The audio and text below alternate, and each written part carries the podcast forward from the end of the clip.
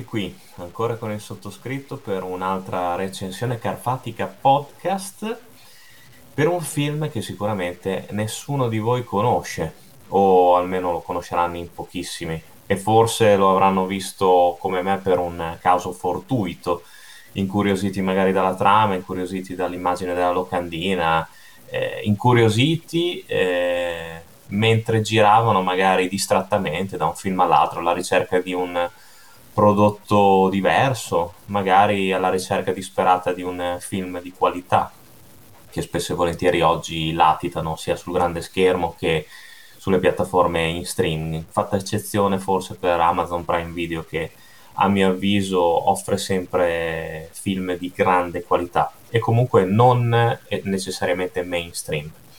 Ed è proprio di un film di nicchia che vi vado a parlare oggi, un film assolutamente pazzesco. Il, eh, il titolo in questione è del 2018, diretto da Vinod Capri, è un film indiano e si intitola PU. PU eh, mi è capitato di vederlo su Netflix casualmente. Ehm, vi dico subito che non è, sottotit- eh, non è stato doppiato, è sottotitolato in italiano e è la storia di una giornata come tante in India. Una mattina più apre gli occhi, si sveglia eh, appunto in una, in una giornata soleggiata, dopo aver festeggiato quasi tutta notte il suo compleanno. La mamma è accanto, accanto a lei, cerca di svegliarla ma, ma non ci riesce. Allora più affamata va a prendere il suo latte gli cade, va a guardare la, la televisione, insomma curioso un po' per casa. Eh, c'è qualcuno che suona la porta ma lei non riesce ad arrivare alla maniglia, proprio così perché Più ha soltanto due anni. Ed è questa una delle cose più pazzesche del film, insieme al fatto che stiamo parlando di una storia tristemente vera. Una storia vera ma a lieto fine. E Più è la storia di una bambina di due anni che rimane una giornata intera in casa da sola. Ora, detta così può sembrare una cosa neanche più di tanto angosciante, una cosa che sì, magari eh, può suscitare qualche perplessità, ma insomma, che cosa c'è di, di male, che cosa c'è di strano nel, nel fatto che un, una bambina di due anni rimanga sola in casa per una giornata. Beh, a parte il fatto che comunque io non sono genitore, ma eh, vi sto parlando di un film che ha angosciato, mi ha angosciato ai massimi livelli. E quindi non oso neanche immaginare cosa possa, possa causare la visione di questo film nell'animo e negli occhi di, di un genitore, di chi ha un bimbo piccolo. Ma forse è anche un film che può istruire, forse può educare e può far capire a un genitore quali siano i pericoli che magari per un adulto non sono tali, ma che per un bambino possono rappresentare delle vere e proprie minacce, come un ferro da stiro lasciato acceso, un rubinetto che perde costantemente acqua e che è vicino a delle illuminazioni decorative, un, una serie di fili scoperti dietro la televisione, ma soprattutto la finestra di la porta di una terrazza aperta che dà su eh, decine di metri d'altezza. Ecco, più è un, una rappresentazione di tutti i pericoli che eh, si spalesano di fronte agli occhi ingenui di questa bambina. Straziante le scene in cui insiste a chiamare la madre, a svegliarla, a dirle che ha fame, a dirle che vuole giocare. Ma la mamma non si sveglia, rimane lì, rimane a dormire. E intanto il cellulare squilla, lei non sa dov'è, lo cerca, si aiuta arrampicandosi eh, sulle, sugli scaffali, sugli armadi per cercare di trovarlo. È il papà che chiama, il papà che chiama per scusarsi, per aver litigato la sera prima con la mamma, per farsi perdonare di tutto quello che non va nella loro coppia. E intanto lo spettatore vede ma più non capisce naturalmente, perché ancora non sa leggere, lo spettatore vede questo messaggio macabro lasciato sul, sullo specchio del bagno. E tutto assume un'altra valenza, tutto assume un altro aspetto.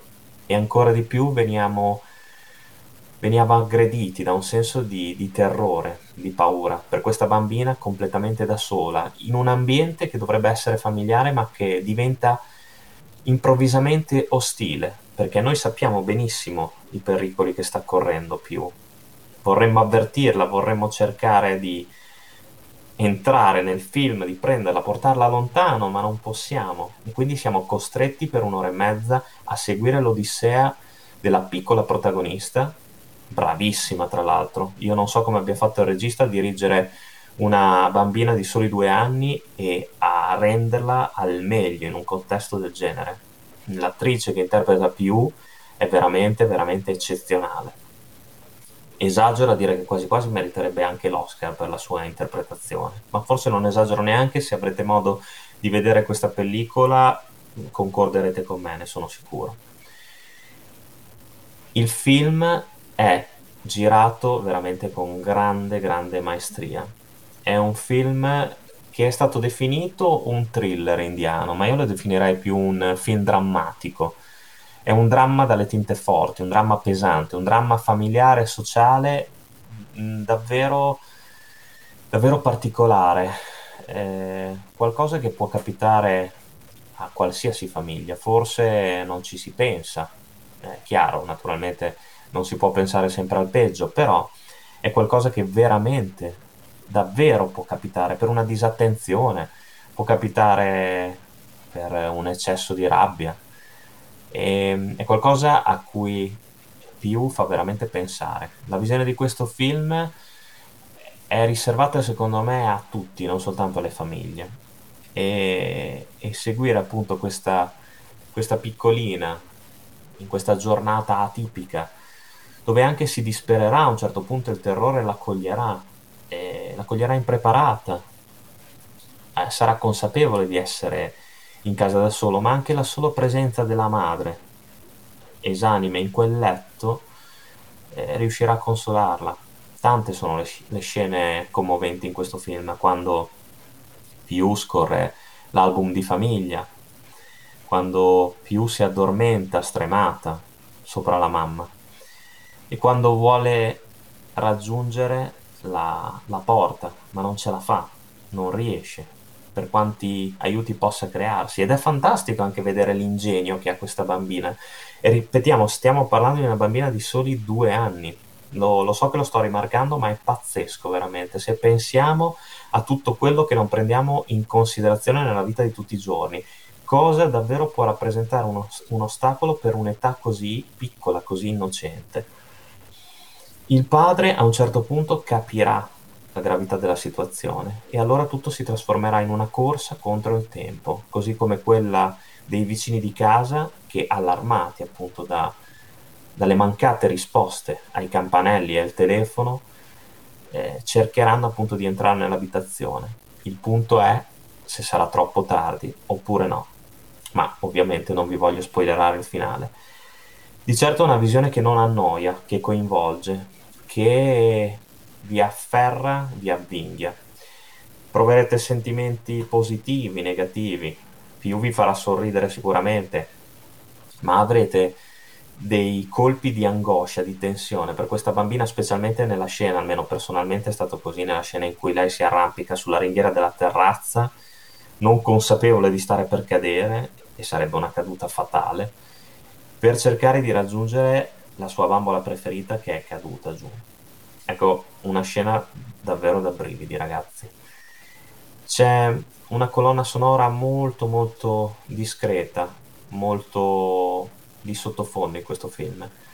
Ed è giusto che sia così, anche per accentuare questa quotidianità particolare, questa, questa giornata diversa, questa giornata strana per la piccola più.